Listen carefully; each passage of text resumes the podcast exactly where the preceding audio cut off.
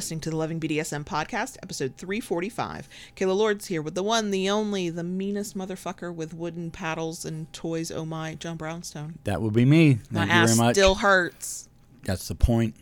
Mm, is it? I thought it was for our mutual pleasure and entertainment. It is, but also for you to remember it long after it's done. Yeah, I won't forget it for a while. That's- And we have it on, uh, we have it recorded, so That's I can never forget it ever. Thank you, I guess. You're welcome.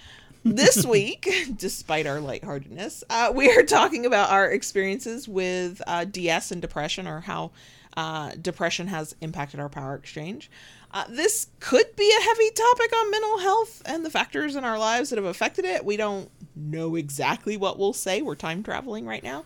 Um, so if that just feels like too much for you right now, no worries. We our feelings are never hurt if you need to skip an episode and please if if this is too much for you to deal with right now please skip it. If you need to we will be here next week talking about something else. Also we have hundreds literal hundreds uh, of other episodes from our archive that you can choose from.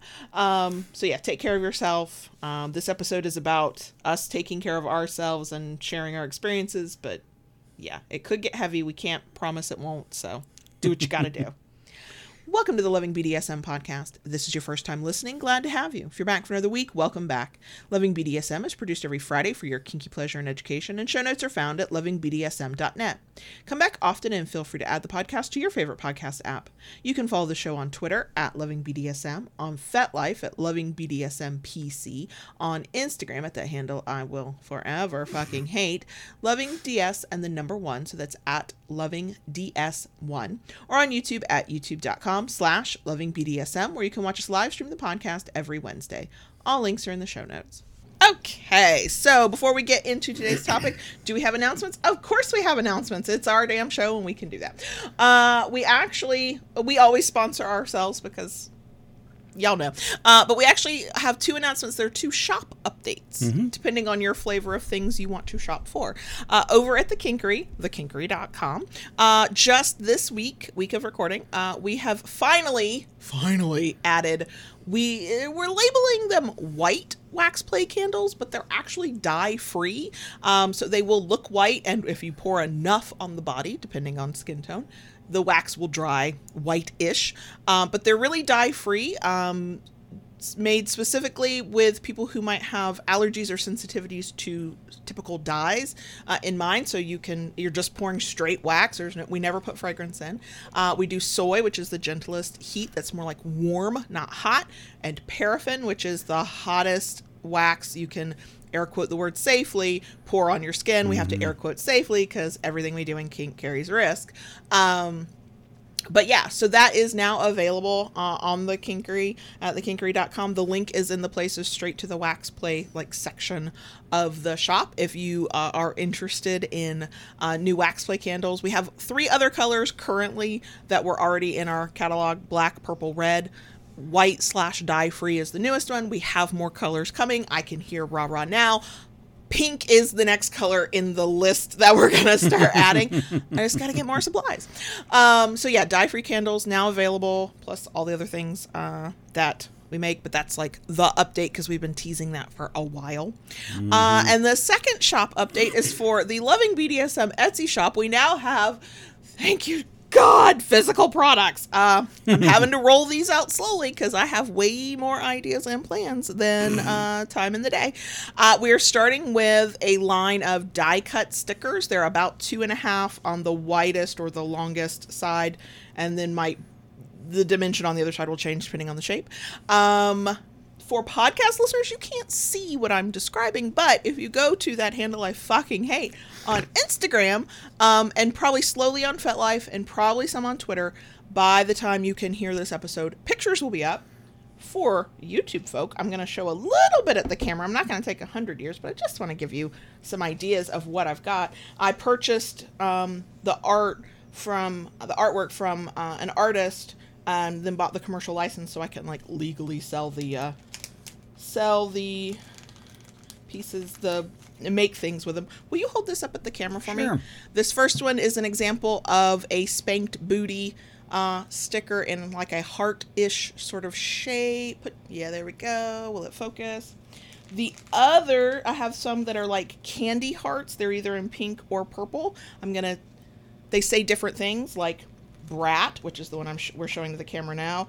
Cum slut, good girl. Uh, use me, daddy. One says daddy. One says fuck me. One says fuck off. And then there are some sex toys, um, paddles and butt plugs. Here's a paddle one to show. And again, y'all, if you cannot see this because you're listening, um, by the time the podcast episode goes out, uh, you will there will be pictures up. Um, I literally just got these up on Etsy Tuesday night. Uh, let's see. this I hope will one day be a T-shirt. It's there's also a line of stickers that are just words, no pictures. The one that is uh, facing the camera now says "brat and proud." Also have one that says bratty slut, shy slut, and slut in training. So um, that's a start. We have tons. There's 24 die cut stickers. Uh, over time, there will be sticker packs. I already have those planned out. I just have to like get them together, and there will be bundles. If you're like, yes, but I want all of them. um, and I have some more ideas for some more designs. I have some ideas for taking these designs that are currently in sticker form and making other things. Um, that's all de- ah, all dependent on equipment and other stuff. I just dropped a sticker. Hold, please. You're a good girl, Lola. Thank At least you. Lola didn't try to eat it. I know she was very confused. So um, all of these um, are available on our Etsy shop. Uh, the link is in the places, or you can actually just go to Etsy and search "Loving BDSM." We usually pop right up. Um, yeah, so there's a lot more coming. Um, one day I'll even do planner stickers, but that's like long way out for reasons. Um, so yeah, we got that, and uh, we are um, we're excited about it. I'm excited about it. I'm excited for all the uh, plans I've got um, for more stickers, for more types of products. Um, more types of products will be slower incoming because of technology and equipment needs, but we'll get there. Um, so, yeah. Two shop updates. More wax play candles at the Kinkery, thekinkery.com. Kinky stickers, uh, slowly but surely coming out. Uh, over on the Loving BDSM Etsy shop, link in the places. Okay. I really, I really feel like uh, that was a good thing to start with with a lighthearted little shop update. Yeah. Uh, because the topic is 'cause now potentially a heavy one. Now, now we're deep diving, right? Now we're deep diving. Okay. Okay. So, um, this is not a new topic for us to discuss. I think the big difference is one, we are focusing on depression when there are lots of other uh, mental illnesses and mental health issues that can come into play. And two, it's new because we are we have JB to focus on with his own experiences that he had not necessarily had to the same extent in previous episodes. Um, I have linked in the places, show notes for podcast listeners, uh, description box for YouTube folks, um, to the two episodes we've previously done on mental health and how it's impacted our DS. Those have been a big were a big focus with me because I think in one I had kind of just recently gotten a diagnosis and then the next one a couple years later things maybe had either flared up or something had gone on and i was like let's talk about it um, but this time we're sharing our experiences with depression and the impact that's had at the time that things have been whatever we felt uh, the the impact on our power exchange now I think most of y'all know this, but I like to say it because every once in a while a new person like rolls in and they don't get it, so I must say it. First of all, we are not medical or mental health professionals, No. cannot diagnose anything, cannot tell you about your situation, or we are not trying to. Uh, to uh, our experiences are unique to us and may not at all look like or sound like your experiences, and all of our experiences are valid. Uh, three, I would not call this an air quote educational episode, meaning we're not trying to share lessons you should take on for yourself or consider. More like a here's a peek, and if you can relate to this, then good. That's good because I want people to know they're not alone. If you can't relate, because you have no experience with depression, I think as JB's sort of side of it may show, it can happen to anyone because Yeah. not all depression is clinical and um, persistent and ongoing. Sometimes it's situational. There's all kinds of ways that these things manifest. So if you're like, yeah, I, I've never had to worry about it and it's never been a factor, maybe this will help you if it ever does become a factor for you in a power exchange relationship in the future. Um, but yeah, these are we are not trying to tell anybody how their experiences should go or what their experience. This is just this is us. This, This is this us. is this is just us talking about what we are experiencing. Right. And if you can relate, then it's always Yep. Mm-hmm. nice to know we're not alone. Um, But if you can't, that's okay. Having completely different experiences um, than what we're describing is absolutely valid. Um, so, and I'm, I'm giving everybody one more warning. I've said this to everybody now. we don't know what specific things we might touch on about depression and and where it's come from or how it's manifest or what the factors. So it could be a heavy topic. If you're not in the the place for that right now, we are our feelings are never hurt when you got to skip. not one. hurt if you need to step back from this. Absolutely. Please take care of yourself. Mm-hmm. Okay. So, and what I will try to do um, for podcast listeners, because I do it for YouTube with um, timestamps, and podcast listeners, what I'll try to do is put in a go to this time if you just want the bonus section and just fast forward, that kind of thing. So, for anybody who's like got to tap out, it's fine. Okay. So, and I think I said it, but let me repeat the episodes where we've previously discussed mental health and RDS are linked in the places. Um, and please remember, we're not mental health experts and we're not trying to give advice or diagnose things. Okay, so I want to start with you because I, I, I just you let me be in charge of this, and so that's how these things go.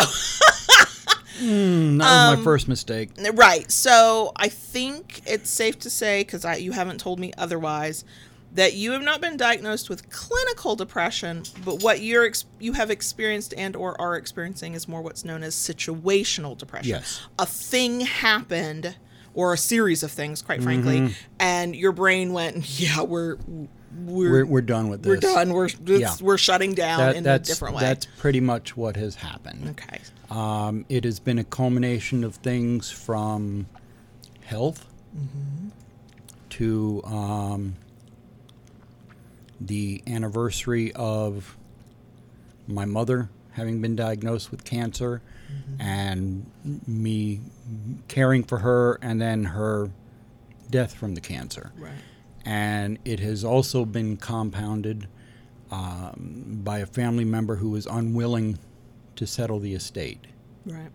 And um, I've talked to this person, and you know, I explained to them, you know, I, I really need some closure on this. Right. And also, this does not make good financial sense. What are you we know, doing? Yeah, yeah. Um, even even beyond that, you know, yeah, it, right. But um, you know, I um, you know, I explained to them, it's like, you know, I, I just I just really want the closure, you know, to because it feels like with with this still hanging out there, it feels like um, it's still open. It's still an open wound, so to speak, and and that has really uh, compounded.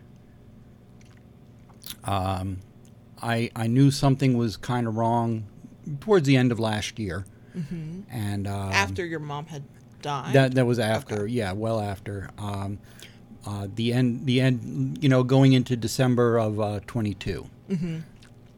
and um, in January, um, I sought therapy, and have been talking to a therapist since. Um, it it has helped, Sure. um, but it has also been difficult. Mm-hmm. Yeah. The things that help us usually Yeah. are. Um, Damn You know, when when I when I first went into therapy, um, I I I kind of dumped the Mm-hmm. first couple times, and and that alone seemed to help. Mm-hmm. Um, as we drew closer, you know, to the beginning of March, um, I I nosedived. Yeah. and have kind of been there since. So for you, based on the experiences you've had recently, or even in the past, if, if you've Mm-hmm. had past moments like this, what does the depression feel like for you? um, for me, it feels like a weight. Mm, yeah. It, it it feels like a physical weight that is is just dragging me down. Um, for me, it, it is exhaustion. Um, and to get things done, it's like slogging through mud. Yeah. Yeah, I feel that. You I know, that. I, I have to force myself to do things. Yeah. You know, Yeah. So, with what you've been feeling, with therapy, with just everything that's happened, how has the way depression feels for you and, and what you're feeling, how has that uh, affected you both just as a dominant in general, but also from your perspective within our power exchange? Um, I I have to keep reminding myself that I'm I'm the one in charge here, Uh, I have sometimes had to remind you as and well. and and you you had to do that too. Um, you know, and and I'm I'm grateful for that because you know when you do that, it kind of you know snaps me back a little bit. Um, you know, there are there are times you know especially like the last few weeks which has been very difficult um i i just want to skate mm-hmm. you know i i, I just want to skate by under the radar unnoticed and and you know be done with it and um you know it's it's sometimes a struggle to say you know no i have to sure. I, I have to do this. Um, in in certain ways, um, throwing myself into work um, has been a placebo, maybe. Maybe it's, it's something you can and want to focus on. Yeah. So yeah. So, um, you know that that's kind of um, odd, oddly enough, uh, we did a scene this morning. You were Um, so mean to me. Consensually. yeah. Um, that felt good. Okay. That that felt good.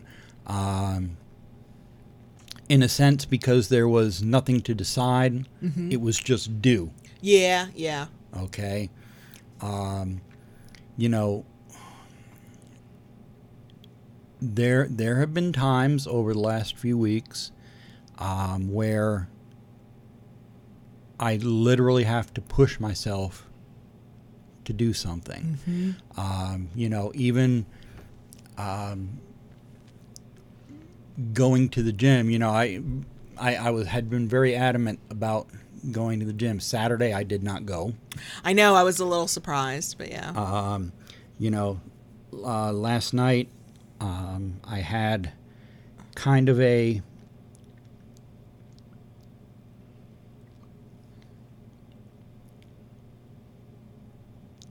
easy out, oh if yeah. I were to say, because of what I what happened to my yeah, so finger? for podcast listeners who can't see it, JB's finger is like one of his fingers is way bandaged up all Yeah. you know, tip to um, bottom knuckle.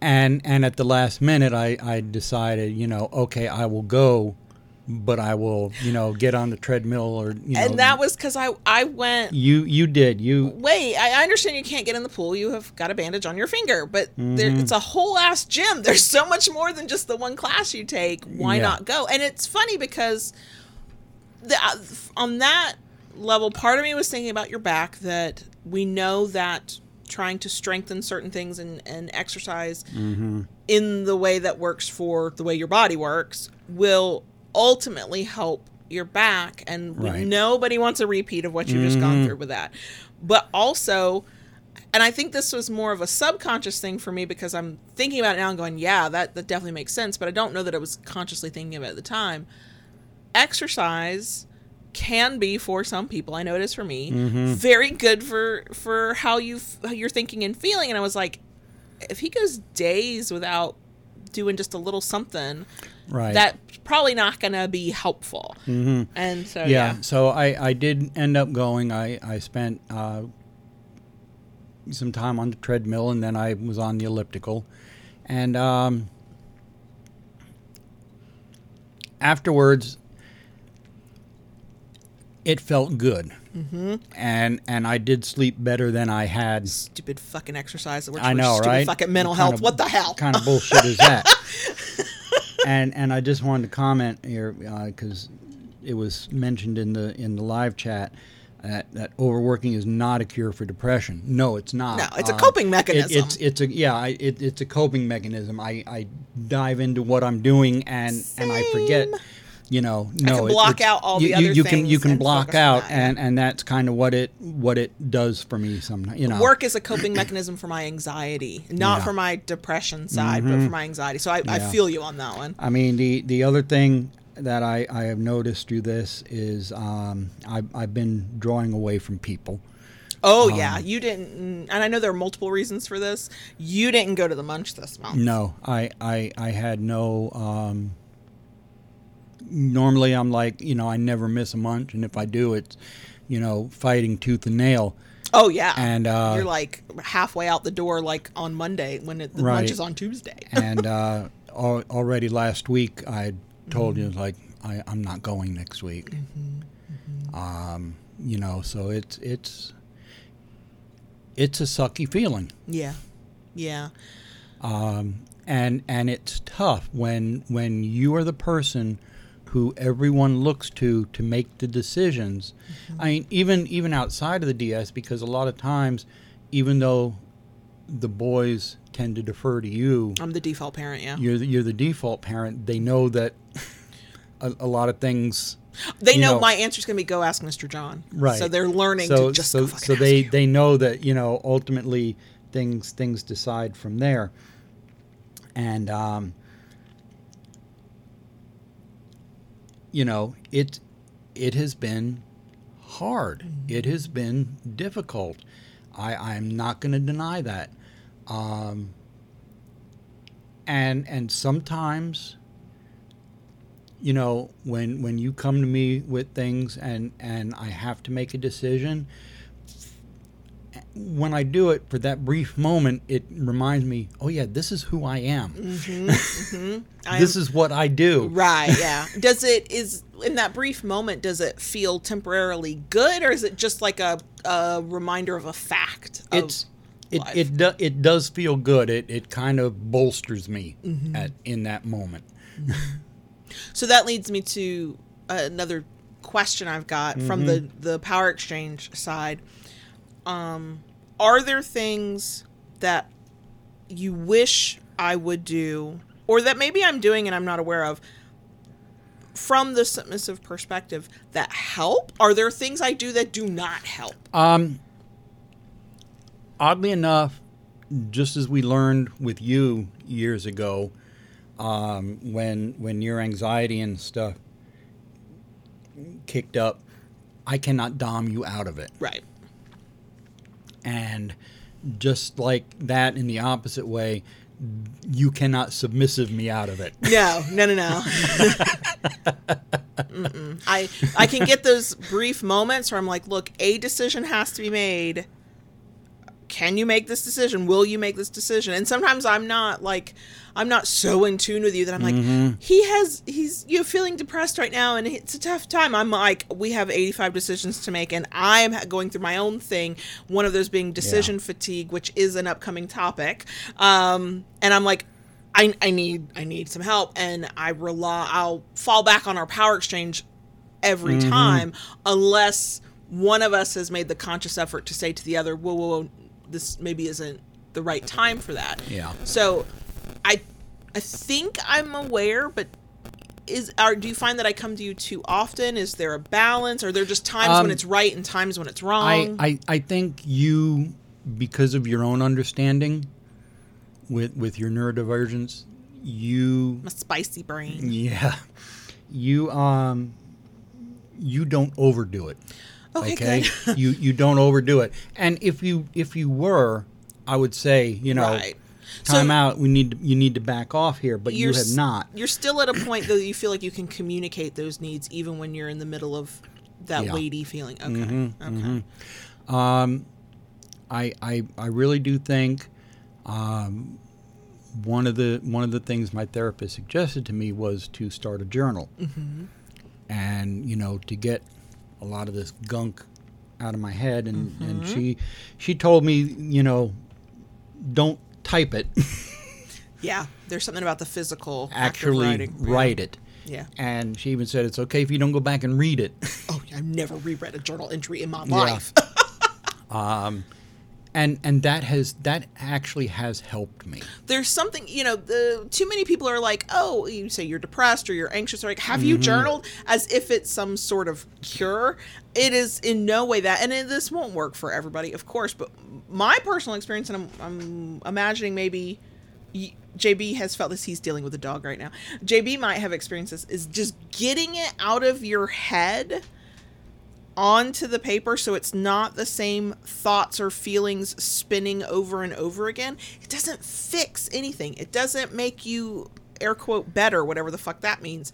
But it it like you said it gets the gunk out of your head. I have i hmm. personally have and i do not do it enough. I do it and then i don't do it for months and i do it for you know i'm real weird about it. Mm-hmm. But when i journal it out it just it doesn't live in my head anymore. It Yeah. lives on the page, and I know it's on the page. So if I did want to go back and look You at the, could, I could. you to, yeah. It doesn't solve any of the problems, but it does just make it a little quieter Yeah. up in my brain hole. So you're saying you've that is your experience with journaling as for, well? For me, that has helped. Okay. Yes, um, it, it's gotten those thoughts, those feelings out of my head.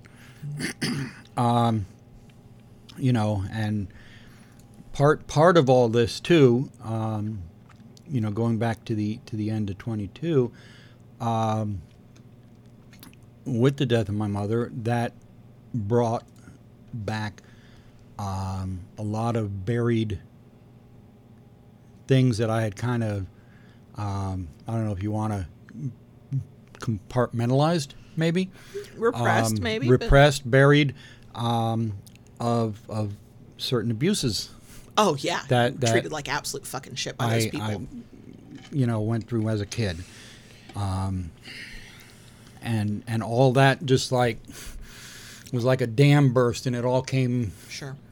pouring out up to the to the surface. Um, you know, and, and, and dealing with all that too. Mm-hmm. You know, so all all that has just kind of compounded to where I am at. Sure. And then, like you said, you know, it's it manifests as a weight for you, and that's that's a lot to carry. It's, mm-hmm. you know, I'm grateful for both the state of our relationship and for you, in equal parts, quite frankly, that you are willing to to, you know, seek methods for help. So currently, I, I think you're doing cognitive behavioral therapy, one of the many CBTs of the world, not to be confused. Yeah. right. one of the others. Um, I- If it were recommended, and I don't have a fucking clue if it this Yeah. would be, would is medication something you would consider? Is another form of uh, therapy something you would consider? Are you happy with where you're at, and you think this is? how Um, are you feeling about I'm, that right now? I'm o- I'm okay with what where I'm at with Mm-hmm. with therapy. Um, I I think if medication were recommended, I would probably consider it. If you know, um, Just add it to the line of pill bottles on the the kitchen table. yeah, yeah. We're all highly medicated over here. um, you know, uh, part of the reason why I, I decided to to seek out therapy, um, I I just knew that it was not something, you know, as much as our our relationship, you know, that that we have the the communication that we do. I I know this is something that you could not help me with. Okay. Not that I would not try, but Sure. I, we would. f- I would fail spectacularly, and I before you finally made the appointment, we were having sort of the tough conversations, Mm-hmm. and I didn't quite pull out our tough love clause, but I leaned Yeah. into it a bit. Um, because we had talked about you starting therapy when you found out your mother was sick because we could kind of see the writing on the wall that this was a lot. Just the fact of you being a caregiver to a parent that you had a very you have very complicated feelings about because of your childhood um, and even your adult years, quite frankly. Right. Um, and it just didn't happen, and then everything just, Mm-hmm. in retrospect, it it was and it wasn't fast, but everything got so hectic that didn't feel like it could fit.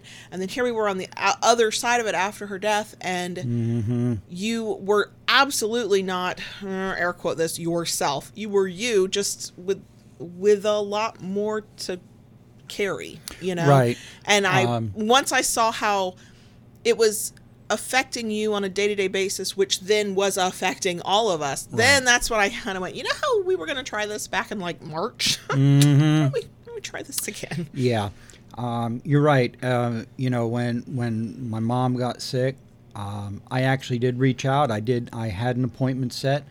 Um, I, you know, had e- had even set up the the patient portal with Yeah, them you at were that good to time. go. You just had to I, I. I was basically good to go. Um, and originally, it was the understanding that my sister and I would split the care of my mom, and that did not happen. like so many uh, yeah.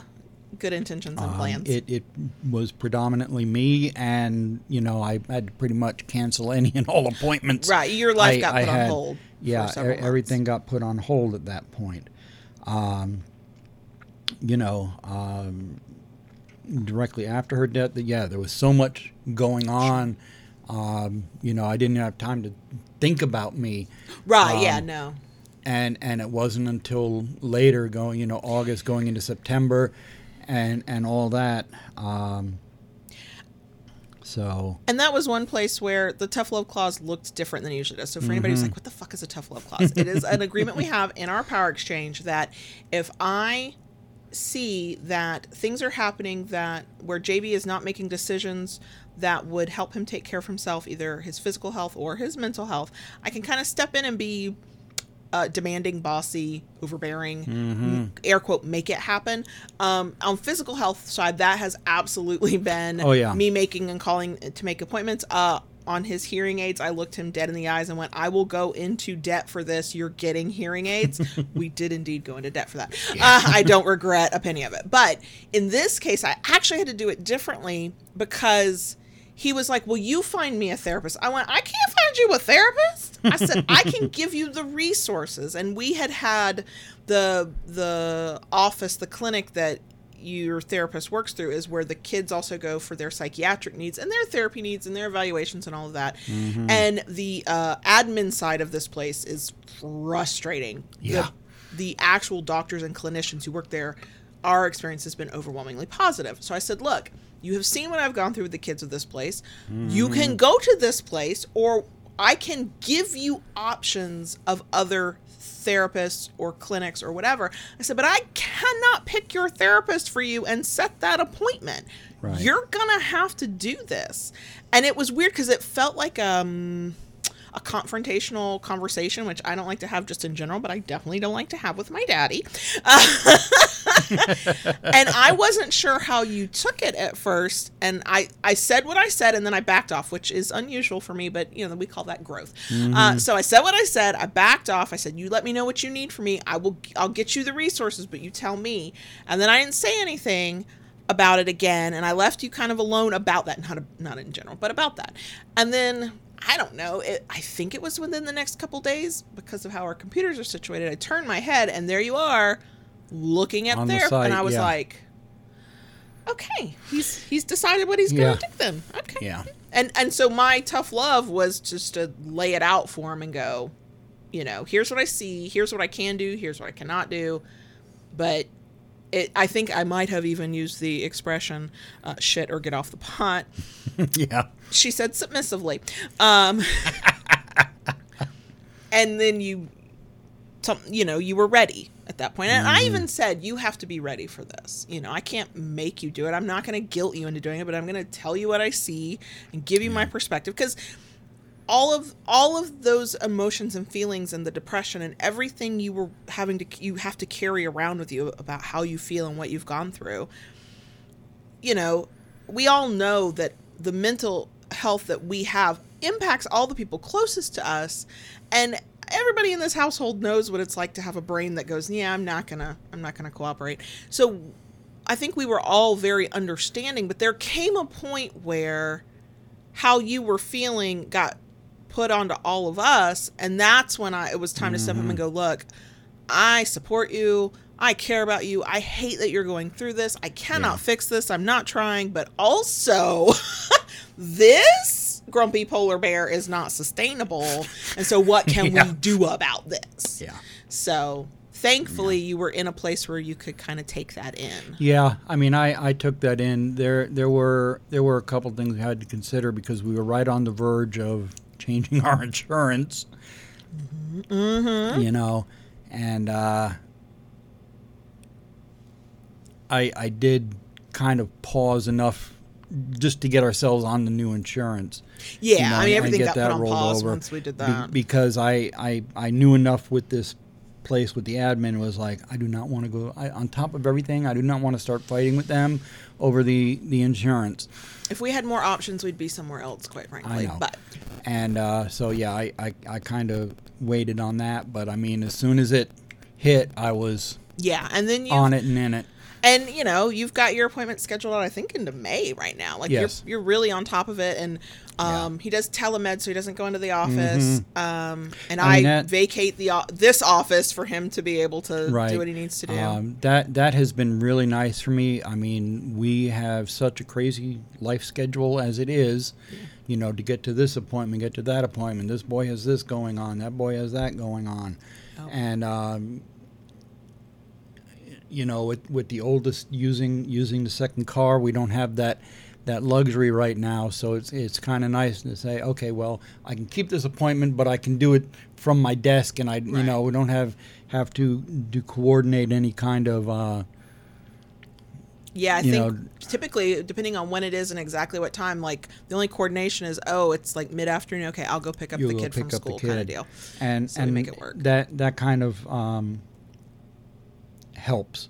You eliminated a barrier and a Yeah. common barrier is getting to an appointment or maintaining an appointment and you know a telemed existed before the plague but it, uh, out of sheer necessity just Mm-hmm. it's become a bigger- exploded. and while i prefer and the kids prefer um, to go in person for their particular appointments you know the fact that it's an option anything that can especially when it's something that's affecting your mental well-being which just makes it hard to like physically move through the world you know anything that can eliminate the an extra step that otherwise you'd go maybe this is too hard maybe i can't do this today you know in, in a worst case situation you could like roll over in the bed like a burrito if you needed to as long as you could face a screen and Yeah. still have that appointment you know Right, right. so I think I think that just in general is is helpful. That that's been a big boon.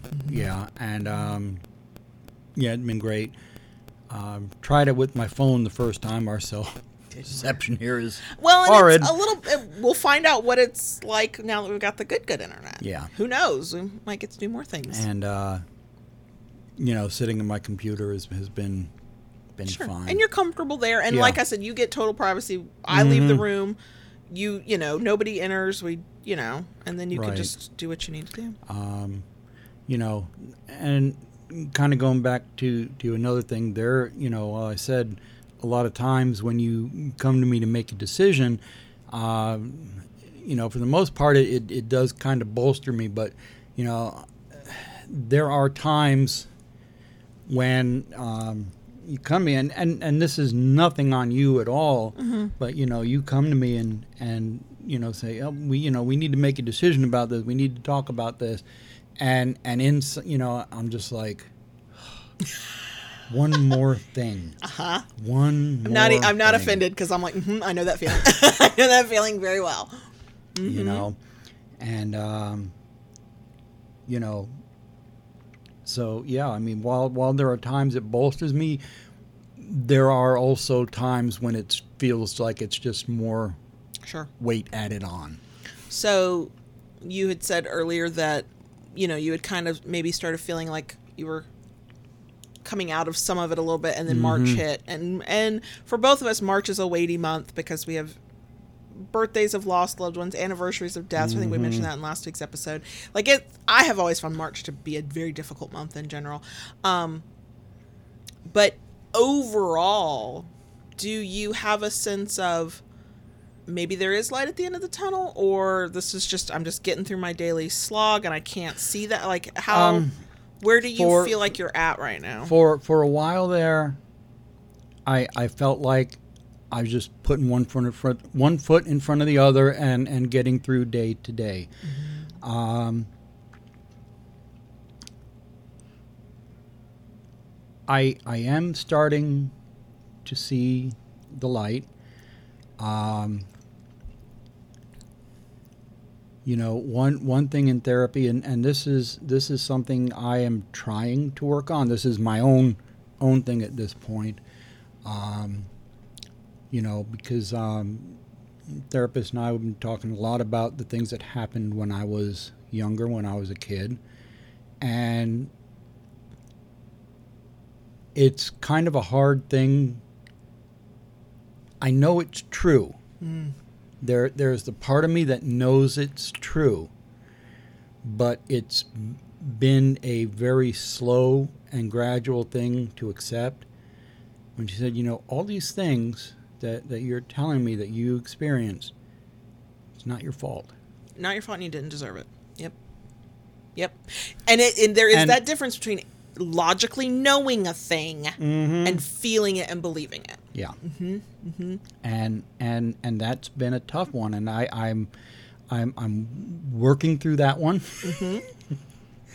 And and it it has been a slog. Oh yeah, the actual work of therapy, Yeah. man, that shit's hard. Yeah. that shit is so hard. Um, you know the the the other part, you know, because um, obviously very front and and foremost, you know, is the thing with my mom's estate, and we've talked about this. How you know if that was settled, that could help this family Oh, as a whole yeah. in so many ways. And so you'd have one less worry to carry Right. around on your shoulders. and and it's you know because our our financial state has weighed on me for some time.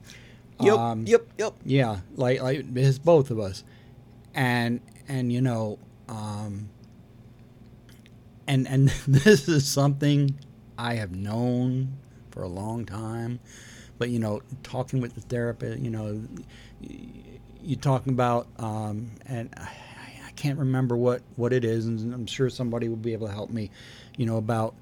Um, knowing to see the things you can change and and the things you Accepting you the accept things the things you can't can't- change Right. you know and and you know and talking to the therapist she, she- you know he said because um my my my one sister died not it'll be nine years ago this this august um, they have several storage units and garages and sheds loaded with her stuff that they have not nobody has gone through. Um, you know and, and and now the cycle seems to be continuing with my mom. Um, and you know uh, she explained to me she said that that is a, a block that your sister has and unless she gets the help she needs she Yep. she is not going to get to get through that so you know I, I i am trying to you know learn to accept that some of these things i cannot control Which I always find hilarious and ironic because one of the things about you as a dominant partner and person is the most stress I see I've seen you under over the years not withstanding, you know, caretaking for your mom, mm-hmm. grieving all that is when you feel out of control. Right. You want ultimately you want control of this the different situations you're in mm-hmm. and when you can have the control and are in the mental place to be able to Right. assume control, you that's your com- that's your comfort zone and especially especially with family but just in general there's a lot of things that have come at Yeah. you um oh not even you know pre everything with your mom that took away control The- that you had and and I I think you know um, the the one that really brought that up to me was the motorcycle accident. Whew, yeah i wanted you i wanted you to be talking about to somebody around the time that happened Yeah. because i kept going you have not grieved this loss yet there's there's the grief from the accident itself the the big asshole in your memory Mm-hmm. and then this bike that you had worked hard for, that you had babied, that had been a thing you loved, and we could not and still have not, although we have a plan, we have not replaced it yet. You're not back on a bike. And No. that's a big chunk of your life that not only got Yeah. disrupted, but got taken away from you. Mhm. And then the little fucking shit who was the reason for it, don't get me started, you know, compounded that. And you, like, to be made whole from that air quote, that big fat word, is not even possible. Right. And so, you know, you have had so much. I mean, we together as a, a couple have had a lot going on, but Mm-hmm. on an individual level of things that happen directly to you, you've had so much come at you Yeah. that I mean, I'm I'm just grateful that that you kept it together for as long as you did because another person uh, might have just lost their fucking minds. And who could Yeah. blame them? This, the, does anybody remember the, the complaining we did about 2021 and then into 2022? Like it was a Yeah. shit show after shit show after shit show. Right. Um, and so, you know, I think you've needed this for a long time, but like I said before, and I think most of us who are aware of mental health on some level know, Yeah. you ha- you do it when you're ready to do it.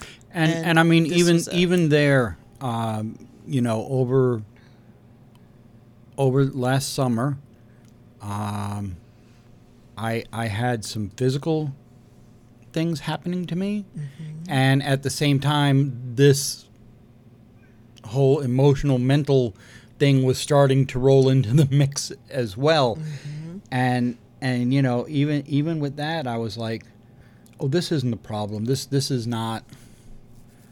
You know, th- this is no I got this. uh, yeah, I, It's I fine. can I, I, I can handle it. I can you know sail through it. Um, no, I couldn't. no, you couldn't, and I I'm very couldn't. glad you admitted that. We might get an Onyx Mhm. sighting if she feels up for it. And uh, and I, I I think even at that point, just admitting it kind of helped. You know, nothing is ugh, air quote this word. Nothing is fixed or solved because we're not machines to be fixed. We're not puzzles to solve. Um, but even though I know you're still kind of in the thick of things, I can see a difference that just having somebody to talk to, an objective third party who, Mm-hmm. uh, because I am who I am, I this, that person has validated the things I've said too. So I feel super smart. Um, I like being right. Yeah. Um, but I can I can see some. I don't. I know it might not match how you feel or how you feel that you are being that what you're presenting, but I do see an extra lightness. You know, using the coping mechanism of just focusing on work when things get hard.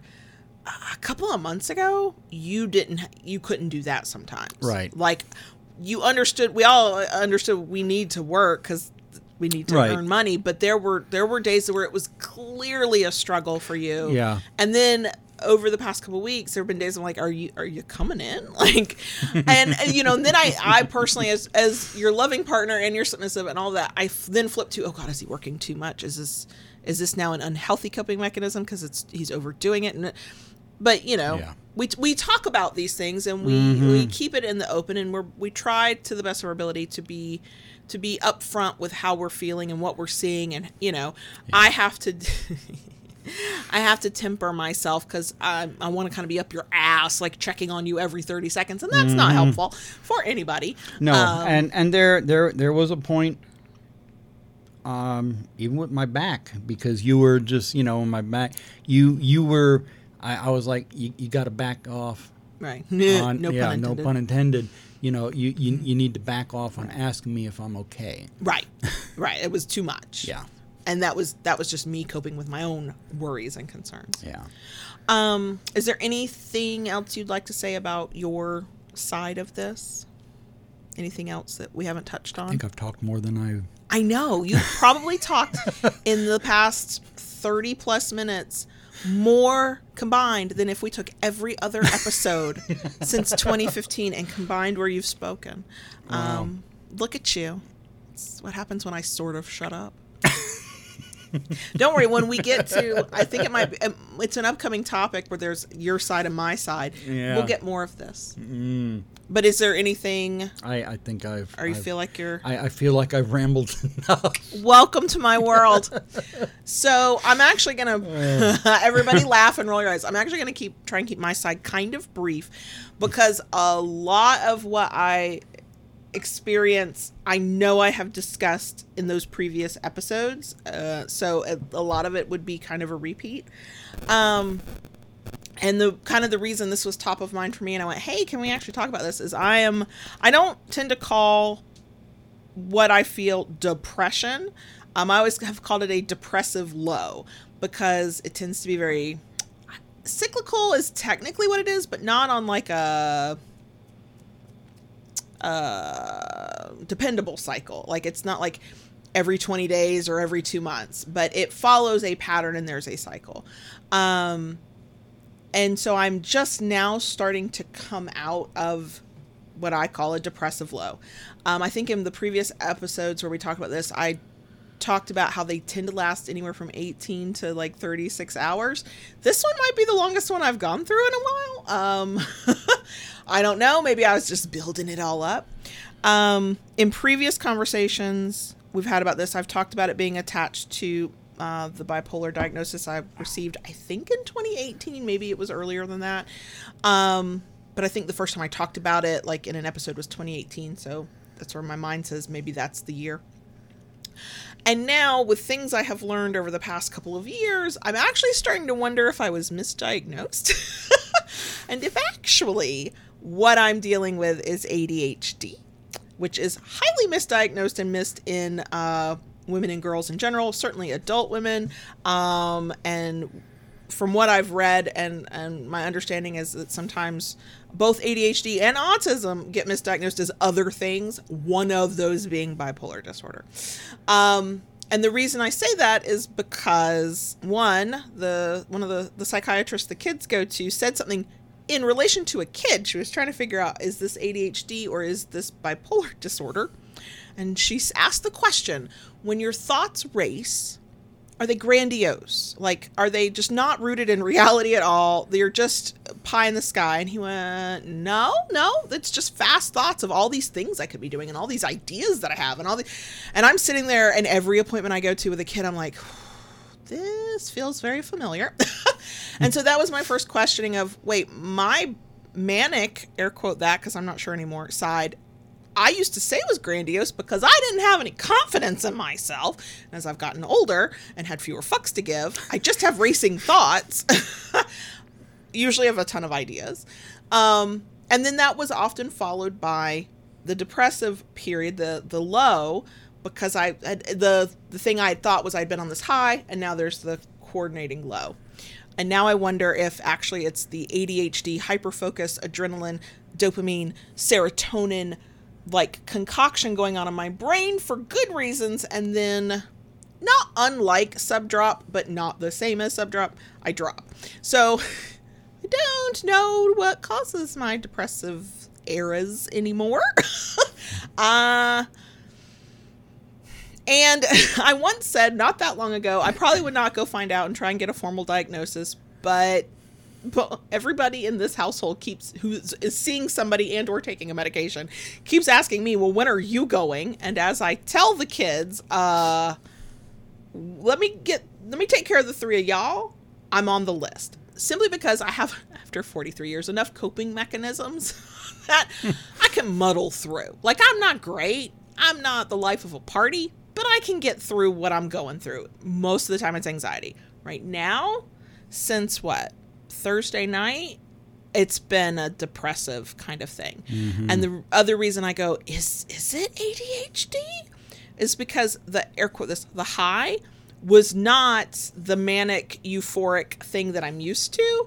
It was adrenaline and rage. Working on a very difficult project for multiple weeks. I was in the tail end of it I was finishing it up and my heart was constantly racing and I was anxious but not and I was just so focused that it kind of makes sense that once that ended the only place for me to go was down. There was certainly no going up from that down. Um, because we even talked about it. You know, you were like, "Don't don't you feel relieved?" And I'm like, "I re- I feel nothing." Because when I'm in a depressive low, I definitely feel that weight um, that you talk about. I feel like I'm carrying just too much. It feels like I'm moving through mud. Like just it's hard Yeah. to physically and mentally just do anything. Um, I feel very apathetic, which is not like me at all. I am not typically apathetic to the things I at least care about. Um, I feel like I have, there's just no energy. There's no energy to draw from in order to, you know, have conversations, do things beyond like the what I need to do to like keep myself still alive kind of deal. and and you know that's that's something and, I- and I thinking about this while while you were saying that um, you know there there have been times and you know I've had some people well you know you you do the podcast every week. You're on you're on YouTube every week. Um, yeah I I am. And there have been times that um,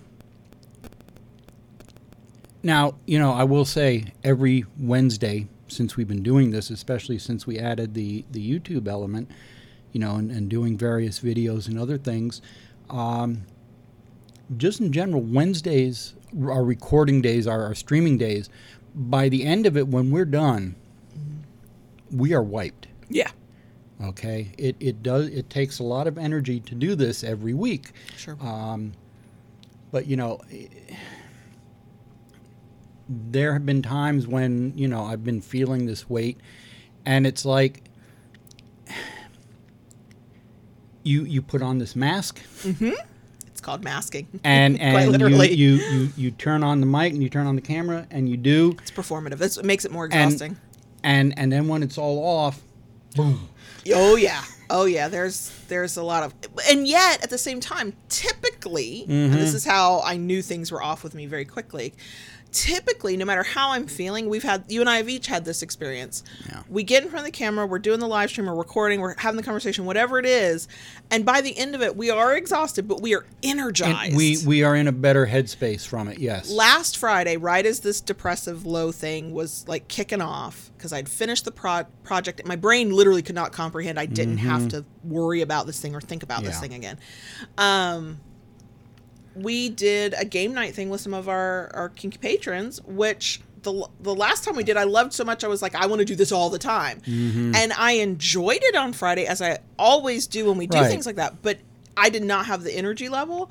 I did not get energized by it. Mm-hmm. By the time we were done, I was like, that was fun. It was one of those analytical things. I was like, that was, logically speaking, very delightful and enjoyable. it- but yeah. how I felt? And and I was I was in the same space as you at that time. I had I had fun. Mm-hmm. I I enjoyed. I am all the- glad it happened. I, I'm glad it happened. I I I enjoyed the um, community of everybody that was there. Mm-hmm, It it was wonderful community.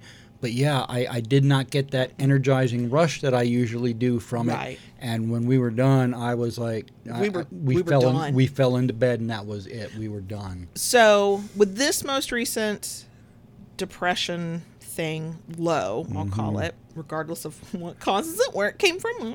Yeah. Um, I've learned it's you know we've had these conversations in two previous episodes. I'm constantly learning new things about myself, and I'm constantly learning how maybe this would be a better way to be or react or do things.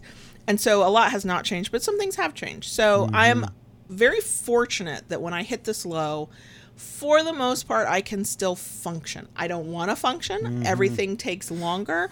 I don't have the energy or desire to do things I don't absolutely have to fucking do.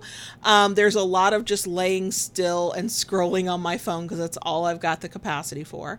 Um, and it's funny because on one hand, as your submissive, I am grateful for the structure we have in our relationship because I do, to the best of my ability, still get all those things done. I'm still making coffee. I'm still checking on this. I am more prone to forget something when any part of my mental health is out of balance. High anxiety, depressive low, whatever the the high is, whether that's actually um, a manic episode or it's whatever for another, you know, thing, I don't know.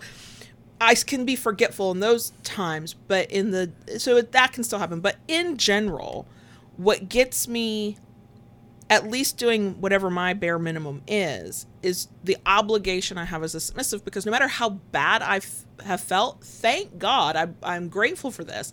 No matter how bad I've ever felt, how weighted down I felt, I still want to be a good submissive mm-hmm. to you. I still want to do. I don't want to do the things, but now, I want to be the person who does the now, things. Now, now, here's the thing, and and I will say, as the person closest to you, from the outside looking in, while you were doing that project, mm. I could see. It better be the, worth the money.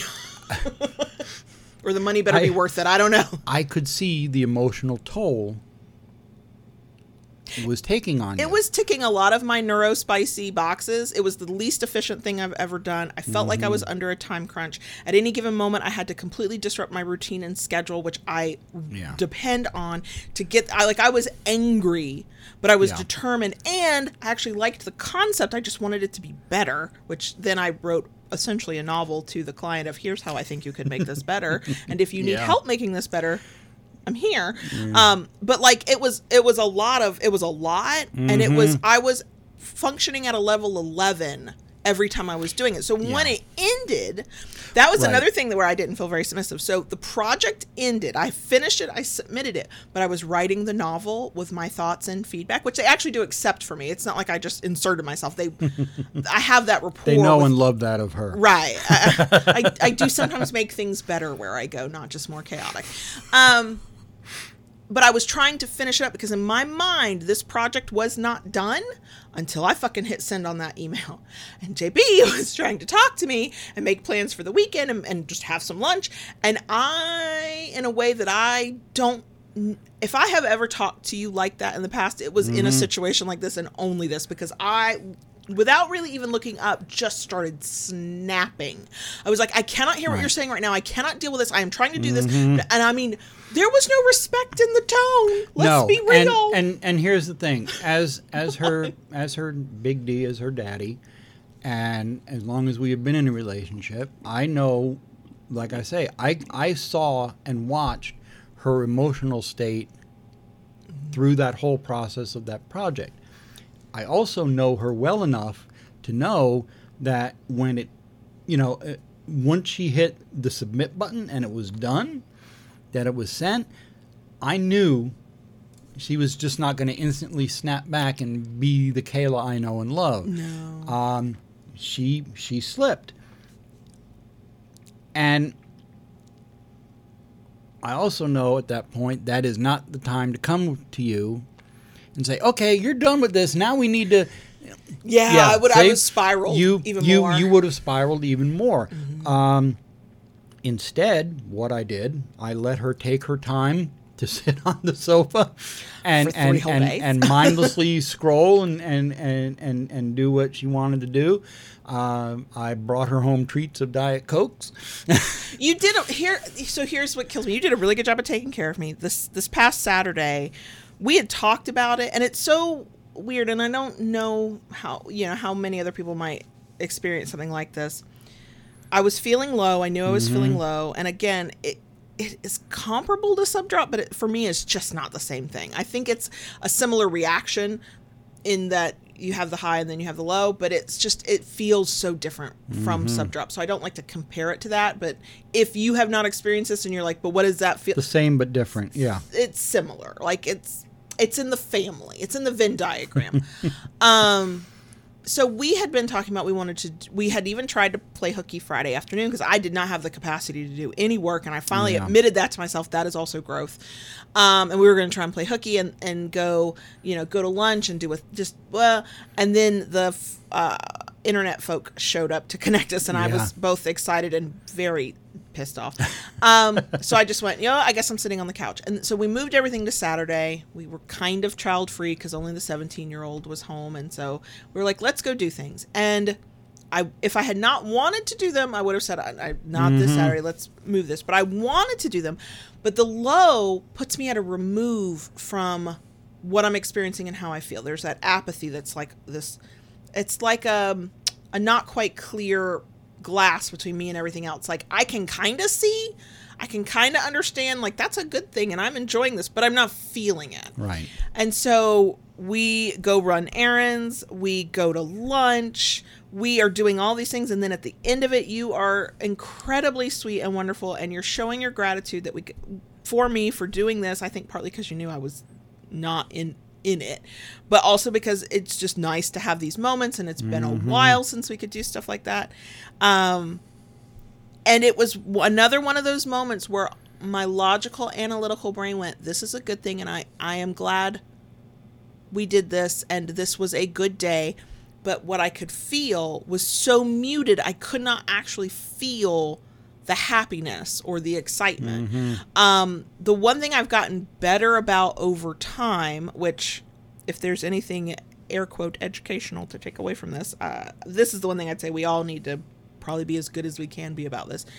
I communicate that better than I used to. I You do. tell you, I am do. I am low. This is not good. I am not feeling the way I would normally feel. I am I whatever it is. At one point we were out and we were about to have that very stereotypical couple thing of what do you want to eat? I don't know what do you want. Yeah. And um, I was definitely in, and I have been for a while, in some decision fatigue. Episode coming on that soon. Um, and and I, but also I was not in a place where I could like just pick anything because it wasn't that there was anything that sounded awful. It was more like a. Uh, it's almost an I don't care. It was that apathy again. I fucking hate feeling apathetic.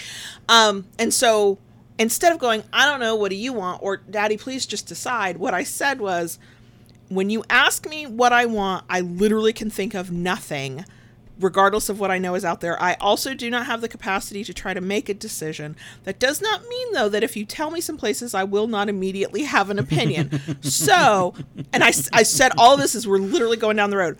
So, if you want to throw out the names of some places, I will let you know my initial reaction to them and we can maybe narrow this down. and thankfully, the first place you said, I kind of went, yeah, that's fine. Mm-hmm. But it was one of these things where that should have been this yummy, scrumptious OMG meal. And quite frankly, the one time I felt almost myself is when we were eating because I. Eating is definitely a coping That- mechanism that- as that com- well. that comfort, yeah, that, that comfort level of yeah eating. Uh, yeah, when when things aren't going right, uh, I go to the pantry. Anyway, um, so, um, but even then, that was still at a kind of a remove, and I fucking hate that feeling. I'm glad I can s- express it to you, and you you take it as just a fact that is has is no judgment on you and no judgment on us and not even a judgment on me. It's like a okay i know how she normally responds and how she would normally feel. This is this is not her typical state. And then i basically just sort of I, and this is this is what i fucking hate about these lows. Um i don't usually dread mondays. We work for our fucking selves. I set my schedule. I can i get to do what i want to do on a monday i don't get the sunday scaries as they're called and yeah i was still so low that sunday i was dreading monday and then monday i did some stuff but i was so lost and dazed and confused that mm-hmm. i wouldn't I, it, I did stuff that was productive, but all of it was like admin work, which is usually the stuff I'm kind of putting off a little bit because it involves emails and phone calls, you know. And I still didn't feel quite myself. But what I did notice is once in that situation, in this specific time, and I would never say it always works for me every time this happens. Once I started doing things that I want to be doing, that's when I've started coming out of it. I feel less ap- apathetic. I feel less weighed down. I do find myself taking deep sighs, and I learned just recently that um, is it from anxiety? It might be an ADHD thing as well. They're all crossing in my mind because between the kids' diagnoses and me seeing myself and my children, I'm reading, I'm learning about a lot of things all at once. But the the almost holding your breath and then releasing it as a big sigh Yeah. can be part of like that stuff whether it's anxiety or ADHD I can't remember which um and I notice I do that and I can tell like when it's my anxiety because like my jaw's clenched and I I have forgotten to breathe haven't but I feel like I have in a depressive low I sigh more because there's this weight that sits on my chest. My anxiety I feel in my throat because Mm. I always feel like it's closing off and I can't breathe. The depression sits on my chest. And so I've noticed, I've been very conscious lately if I just keep doing these deep sighs and slowly the sighs feel less heavy because I feel less uh, not literally, but like emotionally heavy and drained. So I can feel myself coming out of it. But it's like at the top of this episode when we were doing the butt rub section over on YouTube. Podcast listeners, consider t- chiming into just that if you're ever curious. I'm looking at you going, I don't even know what to say. Now, I always have something to say. Yeah. We know that. I'm not pretending otherwise. But like, I could not come up with anything. I could not think of things. I could like my typical energy just has not completely back. come back, yet. Yeah. It's getting there, and I feel a little bit of it in this conversation because this is definitely a happy place uh, Mm-hmm. for I know for me. Um, yeah. So I'm tr- from the the DS side of things. I'm grateful that the way I experience depression is temporary. It is in weird little cycles that are not predictable cycles. Um, and that I am still able to function because I know a lot of people cannot function through their depression. Um, I can get up and do whatever the I consider the bare minimum. The other difference um, over the past several years, because I apparently have, and I can have memories of feeling this way periodically over definitely my entire adult life, probably my teenage years. I don't remember before that. Um, of a lot of feelings of guilt and that I'm a, a bad partner, a bad submissive, a bad mom, a bad this, a bad that, because I'm just I can't move and I can't get up and I know what I need to be doing and it I don't have the will to do it and I can't do it. Um, this time it took me about a day to realize what the fuck was going on, but I can't say that the old thoughts of well here's what you should do, you know, a, a good business owner would do, a good submissive would do, a good right. Those thoughts crept in, but I understood what was happening, and I was able to, uh, in a slightly judgment-free way, go, "Whoa, whoa, this is the low. This is the low that you're you've gone through this before. It's temporary. This one is a long one. I don't remember the last time it was this long, um, and I I just went ahead and just gave myself grace, and and I did not technically need forgiveness, but I gave it to myself anyway. I went, it's okay to just lay here like a lump and just stare at the ceiling Yeah. or scroll through your phone. It, it's okay. It's like it's you always get through this. You will, you know. And I am fortunate. I can say that to myself. I know not everybody's experience with depression is like that, but um, and that helped too because a lot of the time over past minimum 20 years when I've gone through this, most of the time is spent with me being mean to myself in my own head, full of self recrimination about what I'm not doing, what I should be doing, how dare I, like, blah, blah, blah, like all that, all the mean stuff we can say to ourselves. Slowly over time, I, that is less for me because I understand to a certain degree what's going on. I know it's out of my control. I know it mm-hmm. will pass. I have you who's extremely supportive and caring. Thankfully, the kids are at a stage where they need me so much less or just need me in different ways that it's not like I'm like, oh my God, I'm letting my children go hungry. No, their asses know how to pop popcorn and make a sandwich. They'll be fine. Like, it, it's fine. Um, and our line of communication is open in such a way that even when I can't voice, hey, this is a, a, a low for me, I can voice and I'm better at voicing. I'm, it's not right. And I'm, I can't right now. And we've been fortunate that our, our depressive states can coexist yeah. without it all falling down around us. Right. And for that, I am grateful. yeah. Yeah. Yeah. But like I said, the I go back to what I said a little a few minutes ago about you know even the kids are like, "Mom, when are you gonna go deal with your anxiety, deal with yours, get di-? the- I think both kids are like, just go get diagnosed for ADHD and autism spectrum disorder. I've been taking some online like good online assessments, and I don't know who I am anymore. Oh God. um, but um, and I tell them like I will, and I re- I really will will. But right now, every copay for every visit everybody goes to for everything we've got going on is a hundred dollars, a hundred dollars, a hundred dollars.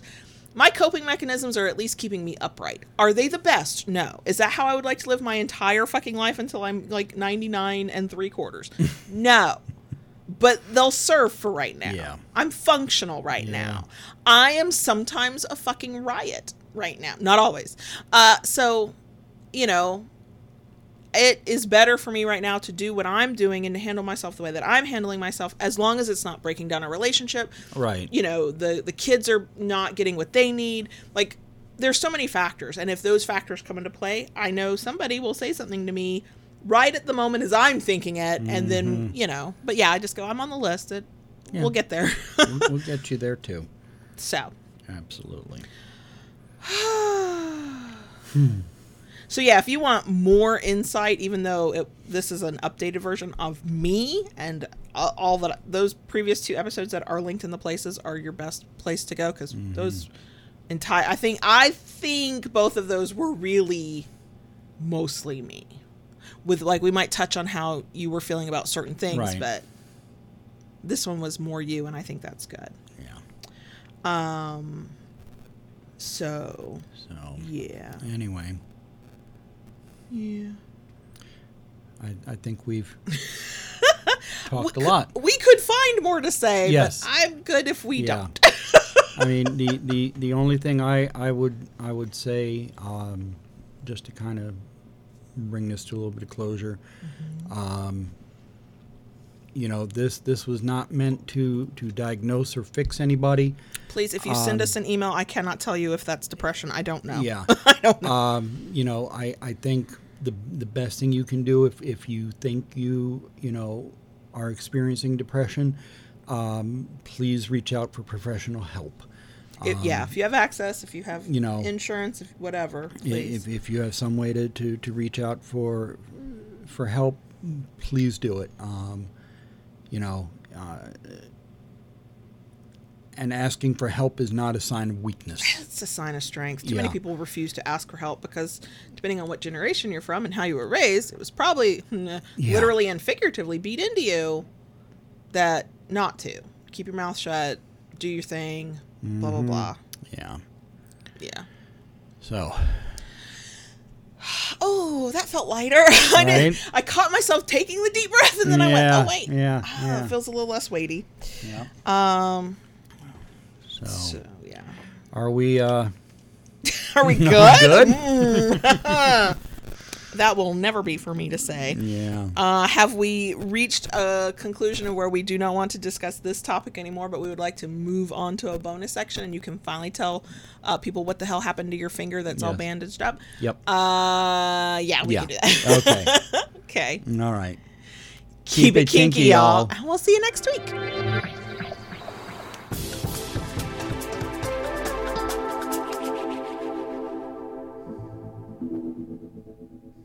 Daddy. Yes, baby girl. I'm asking if I can talk to the crickets, but really I'm asking, will you please tell at least the YouTube folks who can see your poor bandaged finger what the hell happened to your finger? Yeah. Okay, thanks. Yeah. We can talk about other things after that, but there. So yeah, as, as many people noticed in the beginning of the the um, stream, uh, my index finger on my right hand is bandaged up. From the very top to like Yeah. all the way to the bottom. Um, it, it's not as bad as it looks, bandaged like that. It's just the best way to keep it bandaged at the moment. He's wearing what I can only describe as a gauze finger condom. Yeah. Mm-hmm. So anyway, um, I was working out in, in the shop yesterday. Uh, been working to um, give Kayla a dump of uh, evil st- or diabolical sticks to, to restock Yes, the shop. that's the update I would have loved to have made Yeah. today. um, and I was on the lathe turning handles. Um, I was in the process of parting off one of the handles, uh, which means I was had the chisel in left hand, and right hand was waiting for the handle to cut through and drop off. The chi- I, what happened was um,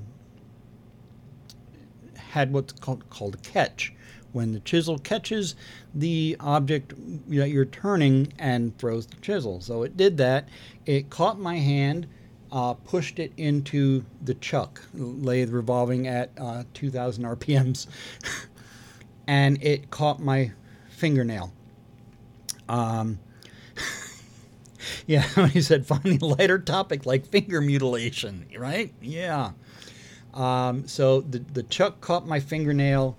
Um, and and did a really good job of ripping about half of it off, or splitting half of the fingernail. Whatever it looks like, he would not let me. Look I, at I wouldn't know. She has not seen it. Um, she has had she's had to help me change the bandage a couple times, but I have not let her see it. So um, yeah, that that's kind of the story with the finger.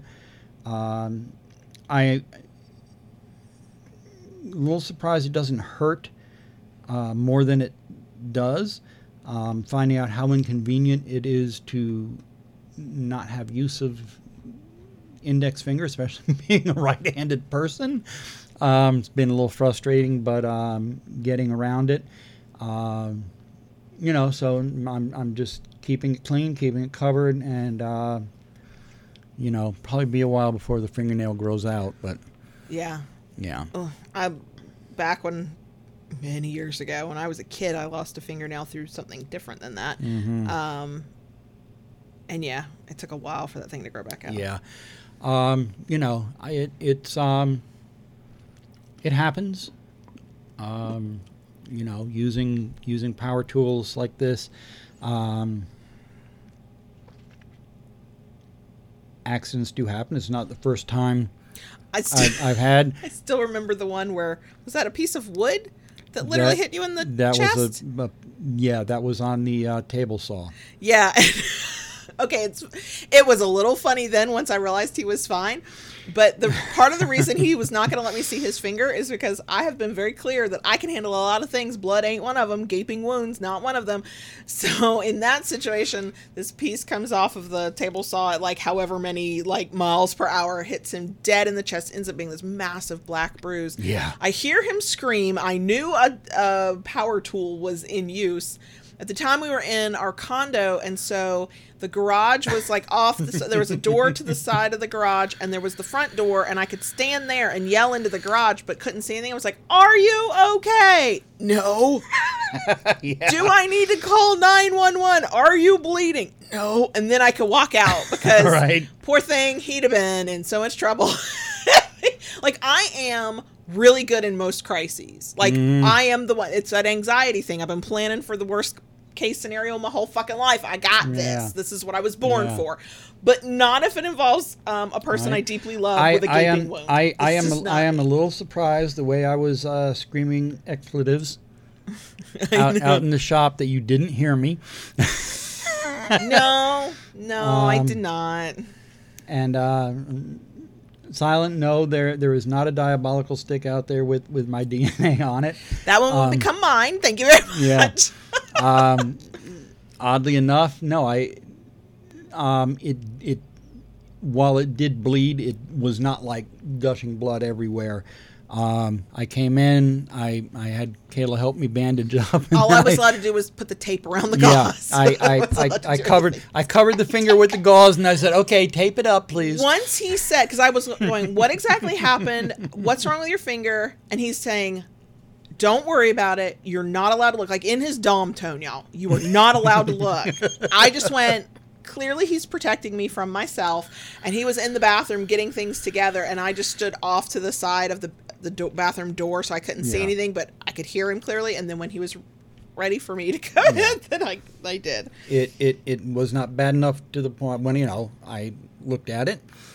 Um, was not bad enough that it needed stitches. Right. I would have Um, I would have driven you to the right i wherever know for i know um, you know the in in in the time that i was out there and and and sailor speaking um, you know the the little bit of blood that was coming out of it slowed down so i knew it wasn't like you know profusely bleeding No, no, no, no. Uh, for anybody who can't So- actually see me, I am writhing every time he talks about bleeding. Yeah. So if you also are, you are not alone. Hmm mean, I, I bandaged, bandaged it up after I showered yesterday. That or again, that's when I got the, the finger condom, as Kayla's calling it. It, that's what they look like. Yeah. I'm just saying. And um, you know, I, I I'm waiting to see the colors that the fingernail will have turned. I'm sorry. Until that heals, you might have to wear gloves anytime you would like to approach me sexually. I'm so sorry. Maybe also while we're eating dinner. Maybe while we're holding hands. I don't know. You might just have to be perma bandaged until that. So anyway, corrected. yeah, it's uh, yeah, it, it it took a little bit of a licking, um, keeping it covered, keeping it clean. Mm-hmm. You know, that's why I didn't get in the pool yesterday. Um, Sure, at the you gym. know, at, at the gym, and uh, I'll uh, um, just keep it. You know, let it get healed up. Hmm hmm You know, I'll try um, not to do what I always do when you have an injury. I will try not to bang into it accidentally. Thank Forget you. that it's injured. Thank you. I make no promises that it won't happen, but I will try. Yeah. Yeah. I'm yeah. the only one who can have somebody who's got like pain in their back, and I'll slap them on the back. or oh, that knee's bothering you, let me knock into it accidentally. So yeah, I've I've been, you know, Rara mentioned still as long as I can use the middle finger. You know, I've been I I've kind of been starting to use my middle finger in place of my index finger, and I keep thinking it's like I hope people don't misunderstand what I'm doing here. Hi, how are you doing? yeah, yeah. Just You flipping know, everybody off. It's like okay, I'm pointing at you right now. No, no, point with the bandage finger. We can all see that one very clearly. As, as a beacon of light in a dark time. Yeah. So anyway, Lord. so that's that's kind of what uh, happened. Mm-hmm. Yeah. Um, I think very early on in the live chat for the stream, somebody asked about Lola. She's doing good. She's been in and out of this damn house while we've been trying to stream and record. Um, I thought we were, I was going to get Onyx up on the desk while you were talking because she did come to me, but she wouldn't jump up here. I even cleared space for her. Yeah, she she came Um, around to my side and was kind of looking a little bit, Mm-hmm. but she she decided not to. Ella's Ella. Yeah. and I we have not come up with uh, a name for the outdoor orange floof that The we have. We have semi adopted, and when I say semi adopted, I mean when she shows up, I give her as much love as I can, and we feed her outside. She does not Mm-hmm. come inside. I don't know what it would take for uh, Onyx. Ella would be fine, I think. Onyx would freak the fuck out with a third cat, but also I would not bring a stray cat in without into the house without taking it to the vet first because of fleas or parasites or anything Right. else. So we've been the the orange floofer, who is a long haired cat that I said I never wanted a long haired cat, but I am absolutely fucking in love She with. She is in love with this cat. Not only a beautiful cat, a loving cat allows me to, to within her, her and yes, it's an orange cat. That is definitely a girl. That was a vagina. Okay, those were no balls there. That was a vagina I saw. Um, well, because she is a cat that when you rub her butt, oh, that ass head down, ass up. Like she actually lays her head down on the ground and like just She- rolls. Oh my god, she's in heaven. She face plants. She does. She's adorable. Um, but she's got this like mane around her head and this big floofy tail. And we've been feeding her. We feed her twice a day when she comes around. But then there'll be a couple days where I don't know. She's got another house where they feed her or what happens. But when she comes around, we feed her. So she started to kind of fill out. Yeah. Um, she's let me pick her up a few times. Not like I don't do anything crazy with her. I don't like carry her around or anything. And I let her down the moment she wants down. But she's allowed it. Um, the other yesterday morning, I think we were like, "Where did she go?" Because she had been out there eating, and I'd given her some love, and she was in our tree. she was in one of our trees, and it was like all four paws, like on a like a cut top limb that just had like it was very precarious, and she was fine. yeah. Um, she's got this teeny tiny little like dainty meow that just melts my fucking heart every time. she does this thing when she's coming up to you but is not already there and hasn't gotten that first pet or scratch yet. She turns around in a She full circles. 360 and she, it's like she's trying to back up to you but in circles and but her sense of direction's a little off so she'll go off away and I'm like, "No, no, come over here." Um I just call her kitty, kitty, kitty, and I say it real high pitched. And we've watched her leap and run like she's a fucking lion on a plain somewhere. And she just will run across yards to get up to our yard, or she'll, when we're walking Lola, What- she will walk with she us. She will and- walk. That is that is hilarious to see. Um, you know, we're we're walking Lola in the street, and and this little cat doesn't really come out to the street and walk with us, but she'll walk through the yards. And if she to us. stops like in some random driveway and, and we've gotten further, she'll just She'll run to catch up. and she's uh, she's amazing to watch run because she just like extends completely. Mm-hmm. Um, I think she's young. Yeah. Um, the meow makes me think that, but I don't know why. That's what makes me think that. Also, she was she was so thin when we first saw her. She's still kind of thin, but her, that, that Starting- tummy's starting to fill out. Yeah. her tail's floofier than it was. Mhm. Um, but um, yeah, we have to. So our neighbor who uh, works for the county shelter system, uh, animal shelter system, clarify, has a cat that's an indoor outdoor cat, um, big orange cat, beautiful, but it's not coming near us. Does not. We'll drink the water, or if there's leftover food, we'll eat it. But he does not want anything to do with us. But he's beautiful. We have to defend her from him because if we put food out, he will intimidate the shit out of her until she runs off, and then he's like, "Oh, free snack!" And this is a cat that has clearly not missed a fucking meal, um, so we have to go out there and shoo him away so she'll come back and eat and whatever, whatever.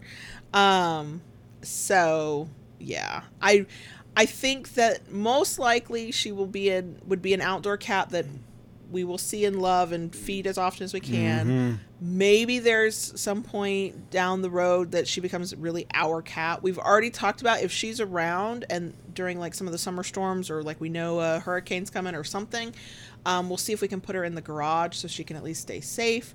Um, but she's also now a stray who has hidey holes and and Right. will sometimes just be gone for a couple of days, you know. So we don't know. Um, so yeah, she. I don't. I have not come up with a name because the moment I name her, she's fucking mine, and I'll fight any other bitch who wants to claim her. It's done. it's Oh, fucking no, done. yeah, so I have yeah, not yeah, named her, but also she responds so well to Kitty Kitty. I'm like, okay, whatever I name her has to mirror Kitty Kitty, so I can get her to fucking come to me. Uh, so yeah, I'm Mm-hmm. I'm completely smitten. I I know. I know. It takes so little. Just give me a little bit of love and affection and like me best. Okay? It really is. Like she uh the youngest, the 13-year-old, I was like, "You should go pet her." You know, he's great with cats. He loves animals. I was like, "You should, you know, go pet her. She's sweet."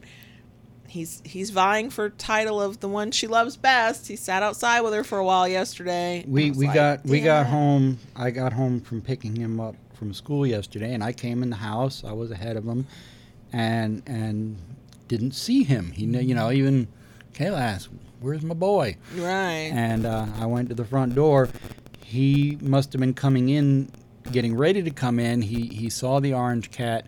Um, he literally just dropped all his stuff right at the front door on the porch, and and he's out there in the grass just petting and playing with this cat. She makes our front yard look very picturesque because she's this big orange floof, and she'll sit in our. Thankfully, it still looks nice, mostly mowed green grass, and it's just it's very picturesque. I'm like, wow, okay.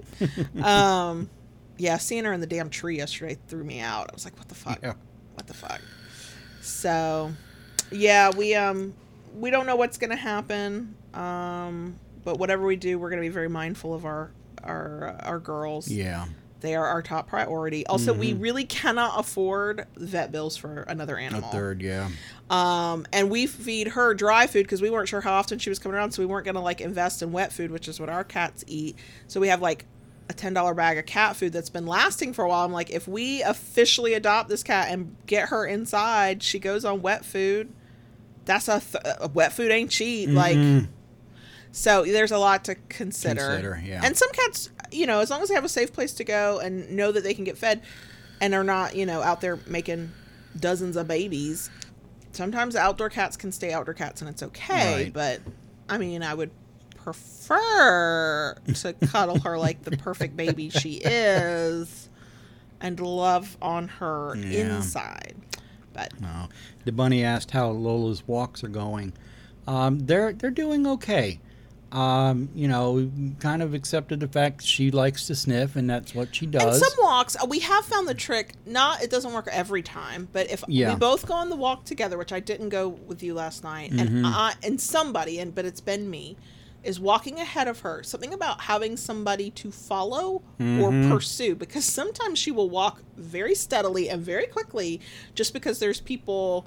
100 to 200 yards ahead of us who are also walking she's not going to catch up to him she's not even running to catch up to him but she'll she's Right. it's like she's got this target. So we started doing this where I we don't walk together and it's not romantic. I literally walk in front of them and for the most part, she will keep going at a steady pace because we want her to go outside and sniff and have that enrichment. But what she Right. fucking needs is movement. Yeah. she needs to walk at a pace, consistent pace for more than 30 seconds. Like that's Yeah. Mm-hmm. what she needs. So we think we found a way. Yeah. Um, last night it was kind of funny walking her by myself.